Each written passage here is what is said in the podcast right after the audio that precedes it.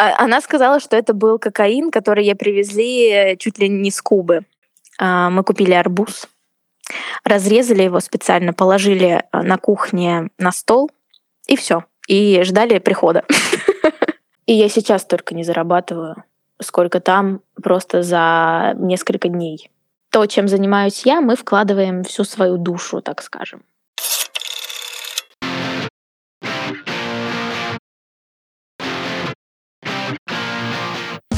Один телефонный звонок и один час, который принадлежит исключительно слушателю. Никаких имен и все темы разрешены. Это подкаст «История одного анонима» от студии Red Barn. Каждую неделю я связываюсь с анонимным слушателем, и главное, что я не могу повесить трубку первым, несмотря ни на что. Все от шокирующих признаний семейных тайн до философских дискуссий и откровенного самопиара. Случиться может все, но главное случится беседа. Итак, сразу для затравки дисклеймер. Подкаст не призывает к употреблению психотропных и наркотических веществ. Распространение таких веществ запрещено на территории Российской Федерации. Это был небольшой намек на тему беседы, хотя из интро уже, я думаю, понятно, о чем будет этот выпуск, но все не настолько критично, как может показаться на первый взгляд. Просто анонимная беседа с актрисой ее первом опыте с наркотиками и вообще о бремени театрального артиста, ну и как творческой профессии немного помогла работа в подпольном казино. Ну что же, приступим. Ну что ж, душа моя, здравствуй. Привет, привет. Вообще-то не сексизм называть сейчас девушку там душа моя, милочка. Эм, я думаю, почему нет? У нас же у всех людей есть душа. Ну да, отлично. Мне кажется, так подходит. Давай с тобой знакомиться. Меня Дима зовут. Э, тебя как? Ну, смотри, мне 22 года, и поэтому я хочу быть просто 22, как в сериале Черное зеркало. Ох, а я Дима, у меня есть ноги, называй меня ноги. Но у меня не только возраст есть.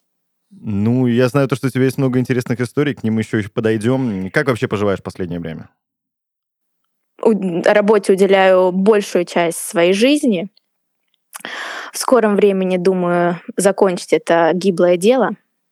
Работать это не мое. Я творческая личность. Пойдешь в вольные пастухи, как-то, знаешь, было у Даны Сидоров? Да-да-да. Там была фразочка «все, все брошу и пойду в вольные пастухи». Да, да, только я пойду по пути творчества.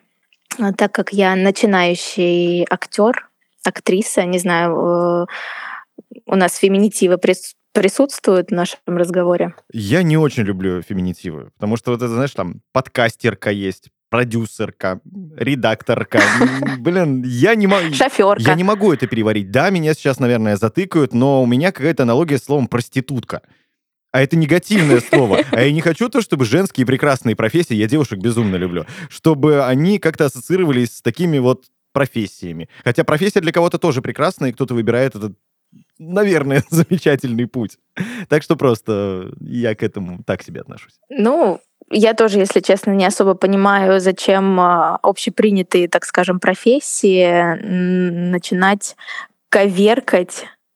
У нас, если смотреть да, в медицину, мужчина — это медсестра. Он не медбрат. Да. Вот так что... Он по факту, да, медсестра, к сожалению. А я не знаю, к сожалению или к а, счастью. Факультет называется «Сестринское дело».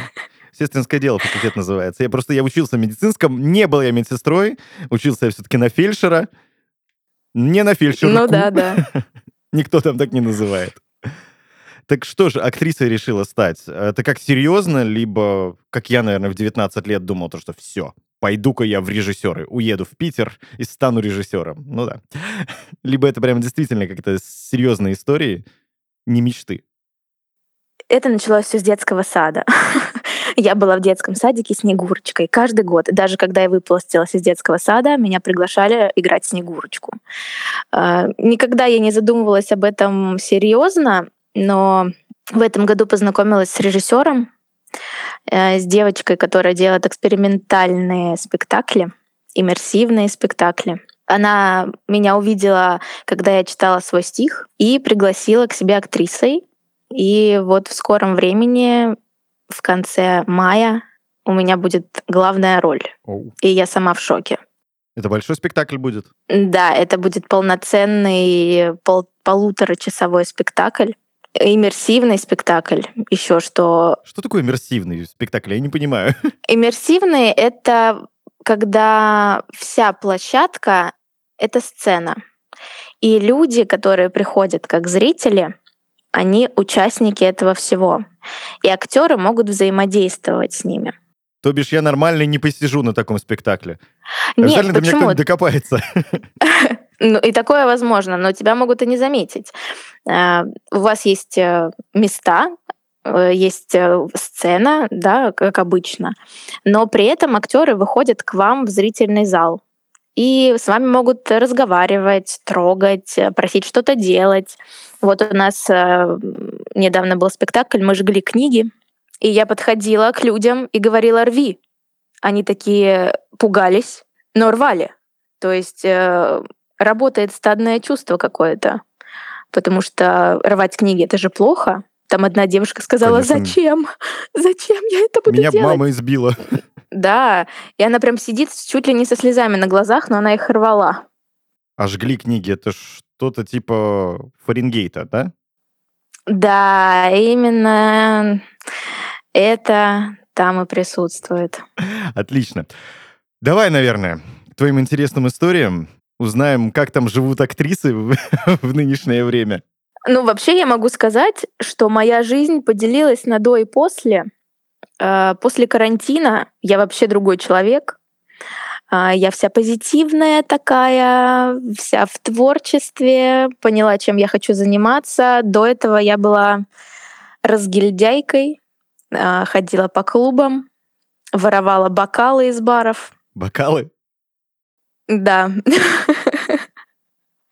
У нас была система, прям схема такая э, с моими подружками. Мы приходили в один и тот же бар, причем, и там можно было выходить с бокалами на улицу. Ну, то есть там такая курилка была на улице, и мы выходили с бокалами и просто технично сваливали, прятали их в сумки, э, в пиджаки и собрали целую коллекцию. Потом, конечно, все благополучно разбили, но больше я так не делаю. Я вот должен тебя попорицать, но не могу.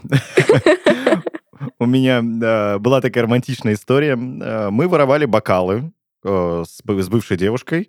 Э, И при том это было все довольно-таки хитро. Опять же, выходили на улицу, конечно же, шел там, может быть, концерт, да, либо какой-нибудь джем. Ты выходишь, пьешь пиво и отходишь за угол. И у меня в тот момент а, на бывшей радиостанции был ученик, мой подаван, а, у которого было ответственное задание, когда мы будем садиться в такси, обязательно подойти, забрать все это. Я через третьи руки это делал. Очень хитро. И вот О. дома сохранилось огромное количество разных бокалов. Ну, до поры до времени, потому что они какие-то проклятые. Они либо разбивались, либо кто-то тоже из дома их уносил. Вот, вот, понимаешь, оно твое не остается никогда. Оно либо самоуничтожается, либо кем-то выносится дальше. Карма. Карма, да. Б- бокальная карма. Ну что дальше? Могу рассказать тебе историю, как э, впервые в жизни мои появились наркотики. О, давай. Кстати, сразу предупрежу, наркотики плохо, а я-яй порицаю. Да. Наркотики это действительно плохо.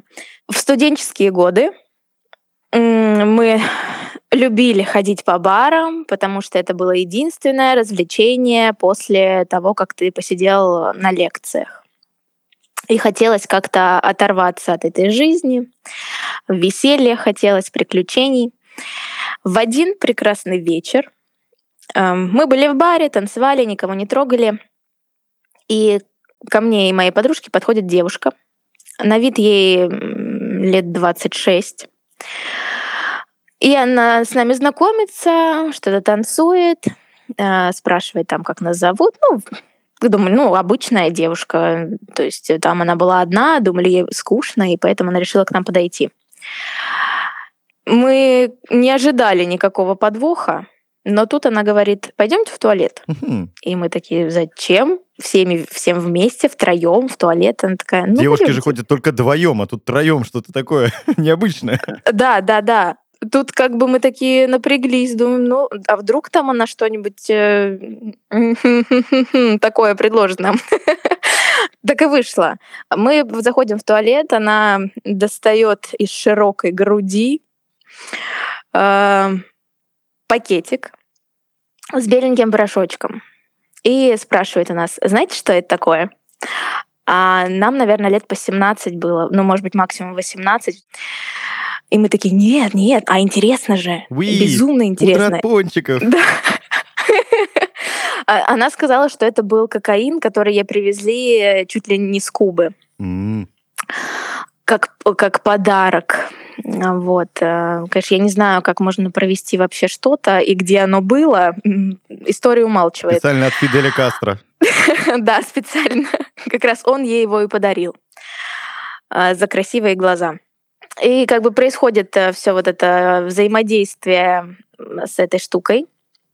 И эм, это странные ощущения, а, потому что моя подружка, ее, она стала просто, я не знаю, энер- энергия из нее перла через уши. Она танцевала под медленную музыку, как будто у нее там а, какой-то, не знаю, рейв. Эм, Вот прям максимально полилась. Я, мне сказали, расслабься. И у меня вот эта вот фраза на протяжении всего вечера, что надо расслабиться. И я в таком расслабленном состоянии э, слушала музычку, танцевала, и ничего не предвещало беды. Мы поехали домой и, конечно же, не смогли уснуть. А мне, э, я подрабатывала в магазине с алкоголем, мне на утро нужно было ехать на работу. И я, значит, начинаю сильно переживать, потому что я понимаю, что с моей головой не все в порядке, а мне работать целый день. И я словила такую панику жесткую, я еще начала опаздывать. И она мне говорит, давай перед выходом еще раз и расслабишься. Не помогло. Это еще больше все как бы усугубило. Я еду в такси, мы попадаем в пробку, а меня трясет, сердце колотится. Это ужасное ощущение, когда ты нервничаешь в три раза сильнее, чем обычно. Я приезжаю на работу, а у нас э, служба безопасности, если ты опаздываешь, ты должен звонить. Я понимаю, что мне сейчас звонит служба безопасности, а нас еще по камерам просматривают, а я еще там что-то употребила, а вдруг они поймут по моим глазам. Короче, это было очень стрёмно. Я звоню в эту службу безопасности и начинаю э, говорить как робот. Здравствуйте, я такая-то, такая-то, опоздала, потому что проспала. И вот так я провела весь день. Я старалась делать все максимально медленно, потому что у тебя энергия зашкаливает, мы еще не спали, у нас музыка такая играет, я думаю, так танцевать хочется под эту музыку. Но я себя останавливала всячески. Потом на следующий день я пришла, э, следовательно, опять на работу и говорю, а вы ничего не заметили, я вчера ну, нормально себя вела? Они говорят, ну какая-то ты была прям странная. Я такая думаю, ну, ну да.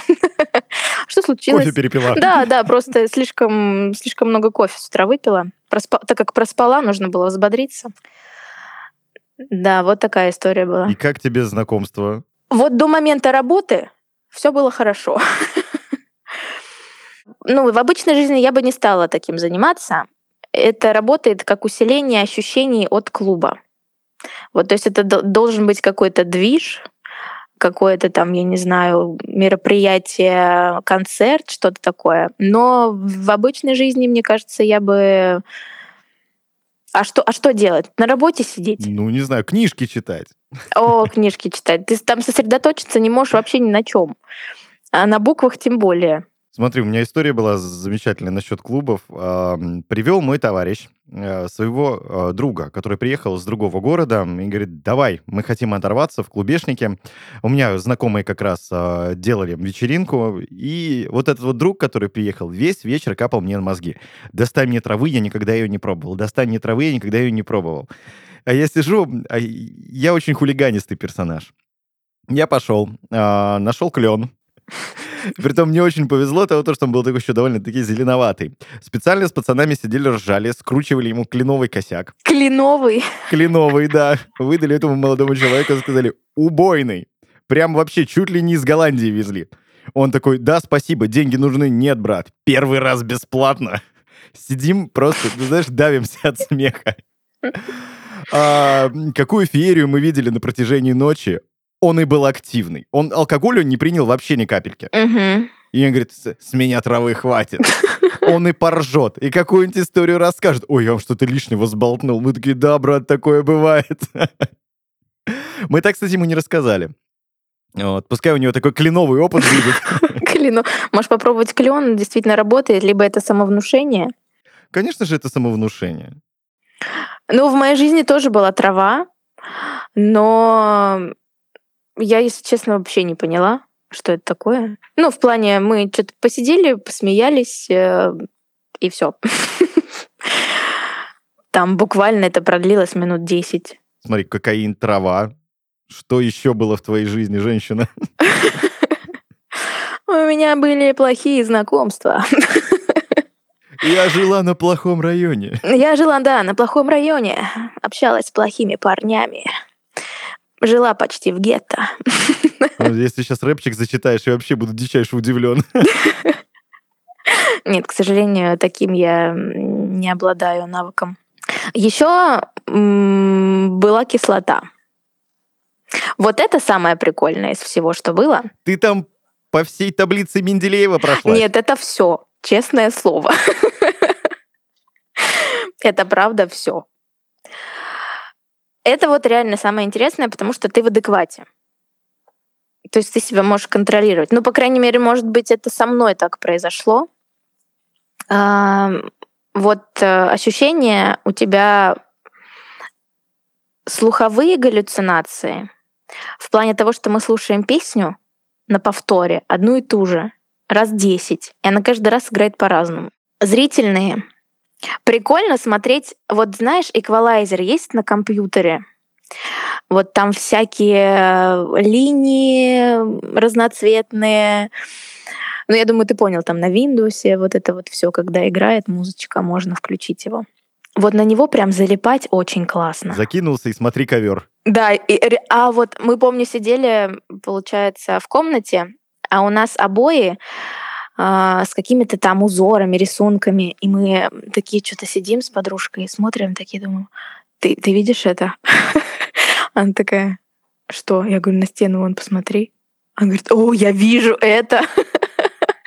И мы как давай угорать. А там а, что-то с морской тематикой, и мы прям видели, как корабли там что-то плавают. Прикольно. Еще в этот день была история с арбузом. А, Мы купили арбуз, разрезали его специально, положили а, на кухне на стол, и все. И ждали прихода. Приходим на кухню, видим арбуз, так есть хочется. А еще я знаю, что под травой есть э, такое, что ты что-то кушаешь, это очень вкусное. И под кислотой такое же. Очень вкусное. Мы приходим на кухню, смотрим на этот арбуз, мы понимаем, что мы его очень хотим съесть, но мы не понимаем, как это сделать. То есть он разрезанный, там возьми ложку и все, и кушай. Мы на него смотрим, прям слюни текут уже, а, и мы не понимаем, как его съесть. Ну просто такой стоишь и смотришь и хочешь его. Выключается свет. Мы уже стоим с ложками. Поним... Ну, доперло до нас, что надо взять ложки. Мы стоим с ложками, выключается свет, и мы его теряем из виду. Это такое разочарование, ты себе даже представить не можешь. Он был вот он рядом. Он был вот ложку просто поставь и, и ешь, а мы его просто потеряли. Я не знаю, как это произошло. Сердце было разбито. Сердце было разбито. Это было такое недоумение. Но потом нам включили свет, и мы поели арбуз, все было нормально. На деревья смотреть классно. Так, давай кончай эту рекламу. Нет, это, это очень плохо, это очень плохо. На следующий день, когда у тебя уже все острые ощущения, так скажем, прошли, у тебя листики зеленые, небо голубое, и все такое классное, и ты э, такой, я не знаю, просто жизнь прекрасна. Все такое красивое.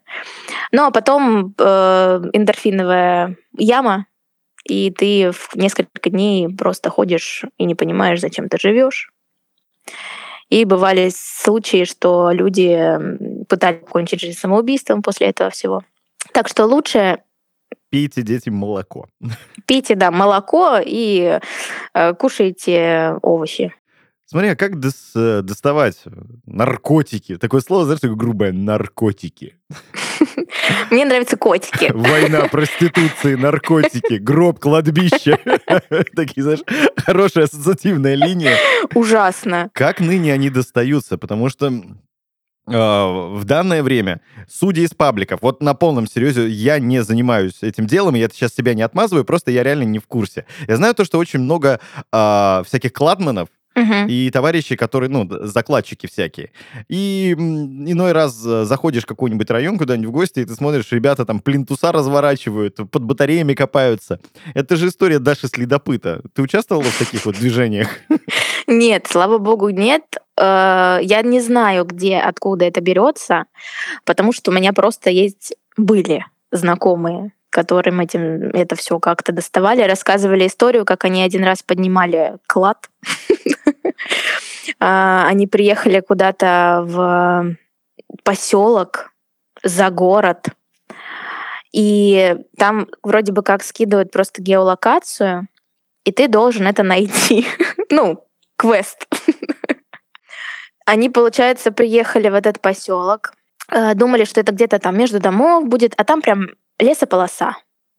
И непонятно под каким пеньком это все зарыто. И они рассказывают, что уже темнеет, телефон садится. А один из ребят съел паука, потому что он его просто не увидел. Они блуждают в этом лесу, они уже потерялись, а в лесу не ловят связь, они не могут понять вообще, где геолокация это. Они говорят, мы просто думали, что мы останемся здесь навсегда.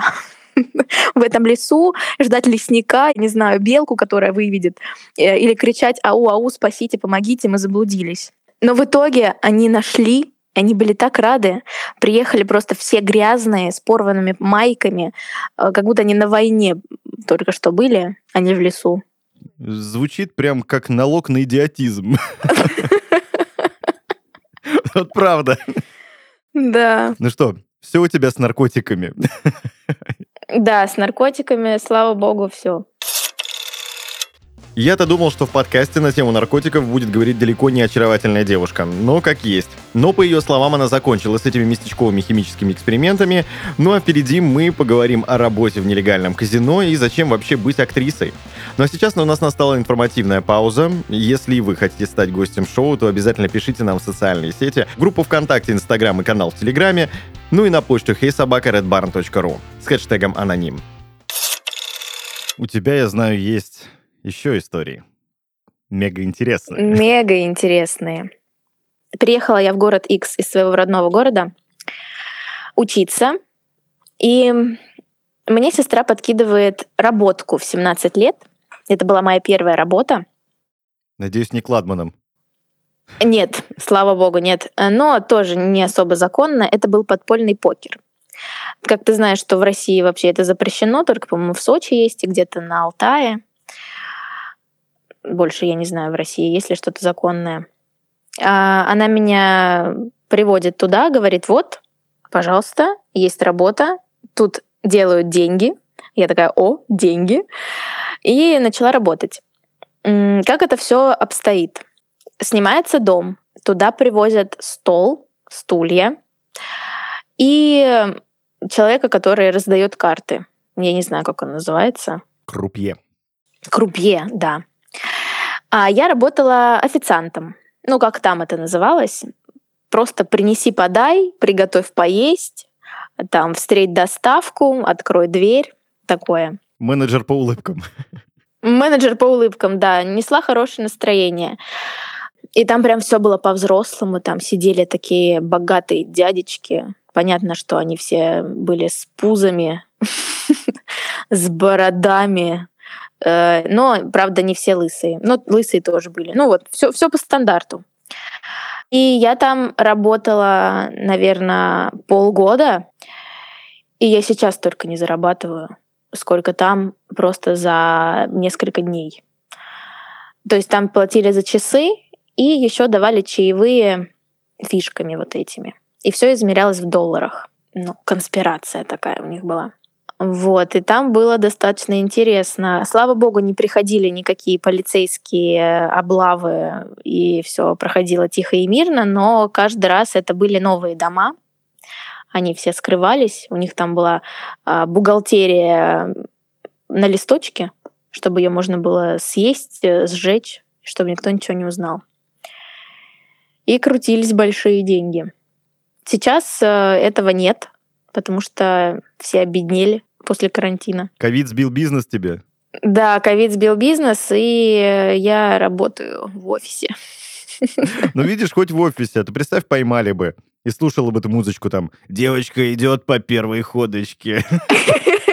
Но нет, вообще я не при делах. Там у них было правило, чтобы у меня не было с собой паспорта, чтобы они не могли установить мою личность. И э, я должна была говорить, я ничего не знаю, я здесь мою полы просто. Не трогайте меня. Как все законспирировано.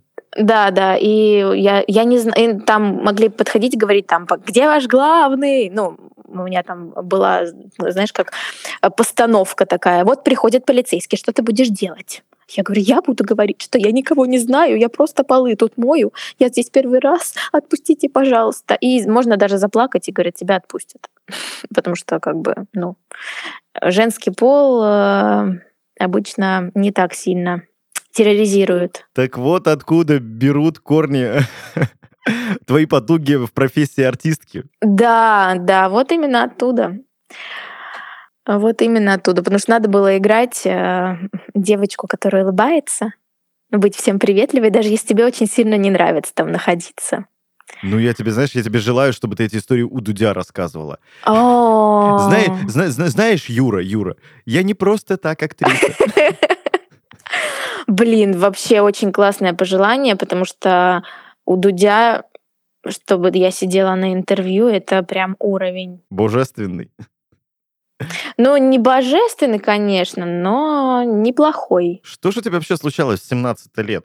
Ой, что со мной только не случалось. Я не, не была никогда в КПЗ, не ездила. А, один раз ездила на автозаке, или как он там называется, угу. ну, машина, которая возит преступников. Но это было потому, что меня ограбили, и я ехала в отделение полиции писать заявление. Прям ограбили-ограбили? Да, получилось вообще очень интересная ситуация, потому что я до сих пор не знаю, то ли я забыла дверь закрыть, то ли взломали замок.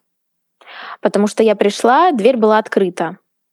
И я, когда ухожу из дома, я всегда везде выключаю свет. Я вернулась с работы, открываю дверь, вставляю ключ, точнее, а, чувствую, что он как бы ну, не поворачивается, открываю дверь, и у меня горит свет везде.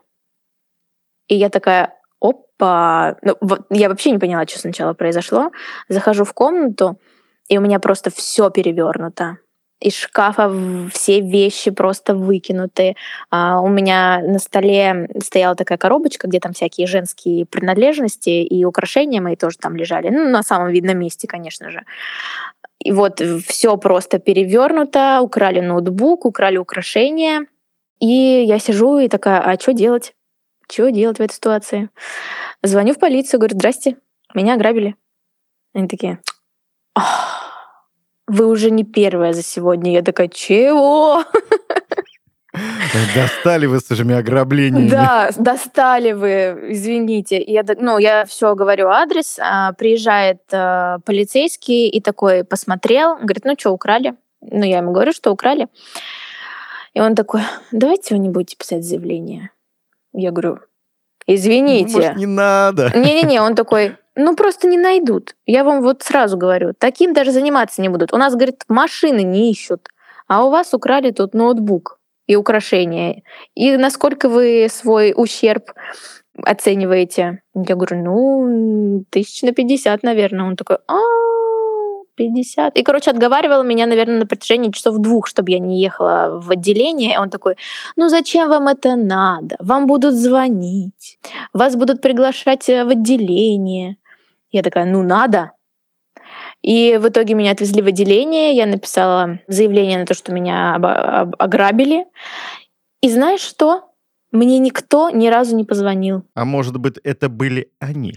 Может, а об этом я не подумала. Своих покрывают, значит. Скандал, интриги, расследования. И никто не узнает, как было на самом деле, понимаешь? Давай поговорим о профессии актрисы. Давай. Много же девушек э, собирается вот в эту дивную профессию. Хочу я света софитов, хочу я внимания, красивых платьишек и всего остального. Тебе это для чего? Моя миссия в жизни — это... Миссия прям? Да. Э, быть полезной во всех отношениях. и я хочу быть полезной людям.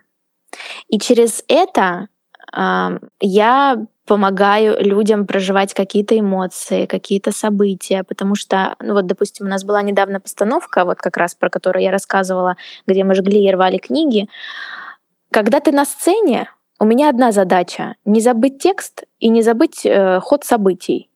И все. И да, ты даже не думаешь, что там будут зрители чувствовать. И у нас, когда проходит э, спектакль, мы оставляем зрителей, э, и они нам задают вопросы. И процентов 50 говорят, что я сидел, рыдал. Там даже были ребята, которые говорили аж до слез. А я такая думаю про себя, мы ничего не сделали. А на самом деле мы делаем огромную работу, потому что они просто ну, смотрят и погружаются в это все. То есть мы даем атмосферу, мы даем эмоции, у кого-то приходят инсайты какие-то, кто-то понимает, чем хочет заниматься в жизни, кто-то расстается со своим абьюзером, абьюзером. как это сейчас модно говорить. Каждый второй, каждый второй абьюзер. И они прям рассказывают какие-то истории после того, как пришли на спектакль и вот все прочувствовали, что хотел передать режиссер. И ты потом такой сидишь и думаешь, вау. И, конечно, свои тоже какие-то моменты психологические я прорабатываю. А, в конце мая будет новый спектакль, где будет говориться о наших внутренних демонах. И там будет моя история полностью от начала до конца. Вот именно на мне сосредоточена, и мы работаем с режиссером, с психологом, и вот это все прорабатываем, чтобы туда внести правильные эмоции. И я уже чувствую, что будут рыдать все, потому что там настолько личные э, истории и настолько близкие каждому, что это просто невероятно. И вот, наверное, да, для этого, чтобы прожить какую-то ситуацию, помочь своим присутствием. А ты думаешь, в нынешнее время кому-то театр прям так совсем нужен? Мне кажется, это стало какой-то, знаешь, субкультурной темой. Может быть, я далек. Э, я давным-давно с театром не соприкасаюсь. Э, иное время я работал в театре, и угу. ну, все равно мне казалось, что это субкультурщина, это было всего лишь для развлечения. Тут видишь, в чем вопрос, смотря какой театр. Если это театр по постановке какого-нибудь Гоголя, которого мы все читали, и ничего нового мы оттуда не вынесем, ну, такое. Я такое, допустим, не особо люблю, хотя могу прийти с удовольствием, посмотреть, как другие актеры чувствуют себя на сцене, потому что это же тоже а, работа огромная. А есть э, иммерсивные театры, есть э, независимый театр, где э, постановки от людей, которые что-то хотят сказать. И э, знаешь, у тебя такая важная миссия, что ты должен передать то, что хотел сказать режиссер, либо автор этого сценария, спектакля.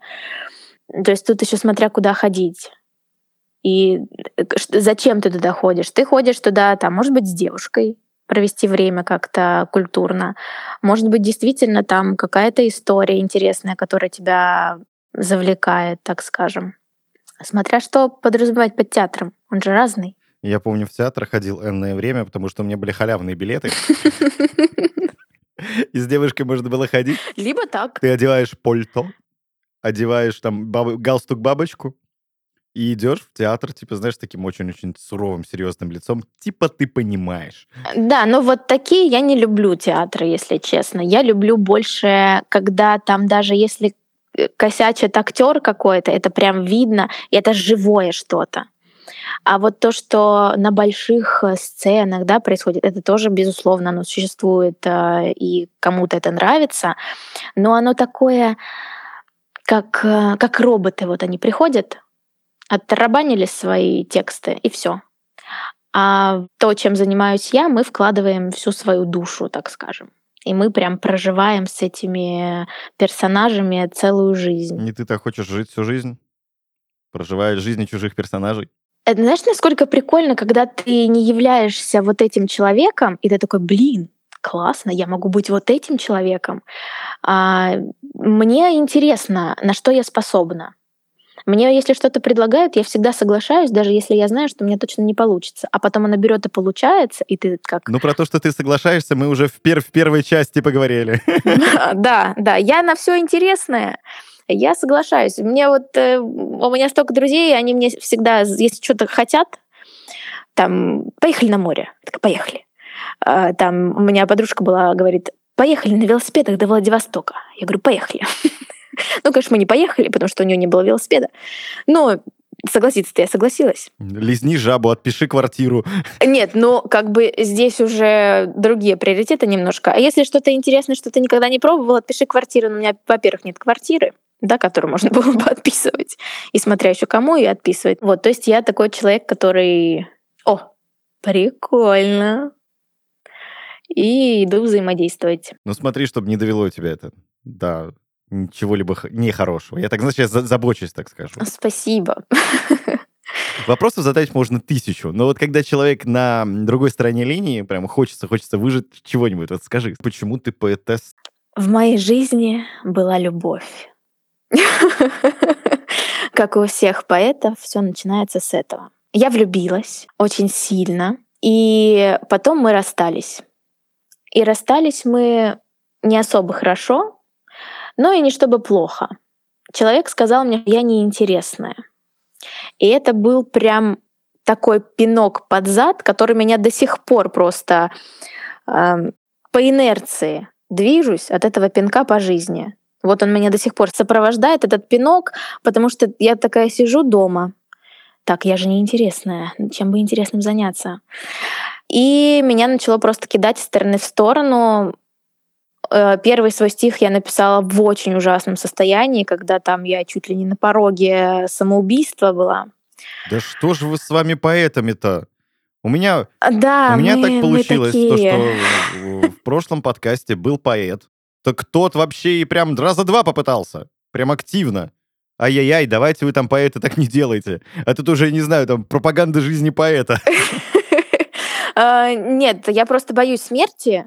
И вот такое состояние, что ты вот тебе уже ничего не хочется, и ты такой, ну блин, все уже стремиться не к чему, делать ничего не хочется, руки опускаются, и вот эта мысль у тебя проскальзывает. Но я боюсь смерти, повторюсь, да, и я бы с собой ничего никогда бы не сделала и не сделаю, но мысли такие бывают. И я просто начала писать строчка за строчкой, строчка за строчкой. Даже первое время писала, э, вводила в Гугле рифма на слово такое-то там. И все, искала рифму на слово, и потом уже все начиналось там одно за другим, накладывается, и все, и пошло-поехало. Вот так ро- рождались стихи в моей голове. Сейчас они бывают очень редко, видимо, потому что у меня все хорошо. Мне кажется, люди начинают делать шедевры, когда у них все плохо. Не, ну правда, куда-то энергию надо вылить. Негативную. Да, да. И вот у меня она вылилась э, сначала в стихах, а, потом я пошла на одну работу, на вторую работу, занялась спортом, убивала в себя в зале, а, не знаю, ходила на всякие курсы по саморазвитию. То есть я прям вообще, я была везде, мне кажется, за прошлый год, на карантине причем, когда еще ничего не работало, но я где-то что-то находила, лишь бы быть интересной. И стало интересное для себя. В моей жизни сейчас очень много людей, хотя до этого момента у меня там был один друг и бывший молодой человек. Сейчас я такая еще у меня сейчас начался период, когда я выбираю, с кем пойти выпить кофе. Мое достижение. Дожилась актриса. Да, да, такая актриса, что вот все, теперь надо заслужить мое внимание. Да, шутки, конечно, но бывает действительно так, потому что после работы репетиция, и вот у меня на этой неделе нет выходных вообще, потому что у меня каждый день репетиция после работы, помимо работы. Я такая думаю, наверное, работа лишняя в моей жизни. Она слишком много съедает энергии и времени. Я могу быть более полезной без работы. Опять у меня сексистские шутки. Ну-ка, давай. Женщина более полезна вне работы на кухне. Так, девушки, это всего лишь шутка, простите. Не мог просто удержаться. Действительно так, действительно. Она женщина, а не посудомойка. У меня, у меня мем в голове играет. Помнишь вот эту шляпу э, в Гарри Поттере? Там Гриффиндор. Слизерин. И вот этот Гермиона Да-да-да. подходит, кухня. А в итоге-то, в итоге Гермиона спасла всех. Ну, конечно. И потом за принца Ну вот. замуж вышла. М, какая девчонка. В реальной жизни. В реальной жизни. Так что мы, девчонки, если нас обижают, мы потом сделаем так, что вы захотите вернуться самостоятельно, но уже поздно. А надо было раньше. Имеем не то. Имеешь, не ценишь, теряешь, плачешь. Да, именно так. Ну что, спасибо тебе. Желаю тебе огромной удачи, чтобы потом, знаешь, на дорожке какой-нибудь канской пальмовой ветви, или как она там называется, ты выступала. Да можно Оскар сразу. Чё, пальмовый ветвь? Нет, Оскар это, это, это плохо. Это когда одни геи дарят а, статуэтки другим геям в виде голого мужика. Я даже никогда не задумывалась об этом. Теперь я не хочу Оскар. Вот. А что... Не, Берлинале, вот, Берлинале, прекрасная премия. Надеюсь, ее еще никто не выкупил. Не знаю, что это такое. Ладненько, спасибо тебе. Спасибо, что позвонила. Удачи на творческом поприще. Тебе И спасибо большое за разговор. Услышимся, может быть. Давай, пока. Пока-пока. Время итога. Беседа была и вправду позитивная, и у меня появилась мысль для парней. Отправляйте перед тем, как начать встречаться с своими возлюбленными, их ко мне, дабы узнать о скелетах в шкафах. Хотя, я думаю, для девушек это тоже актуально. Ну а что сказать прекрасной девушке под псевдонимом 22? Удачи в творческих начинаниях, и чтобы грядущая первая роль была действительно великолепна. Ну и не кушай наркотики. Фу-фу-фу-фу. Дальше у нас больше историй и тем, и, в общем, делитесь своими историями, и рад буду слышать подкасте «История одного анонима» на Red Barn.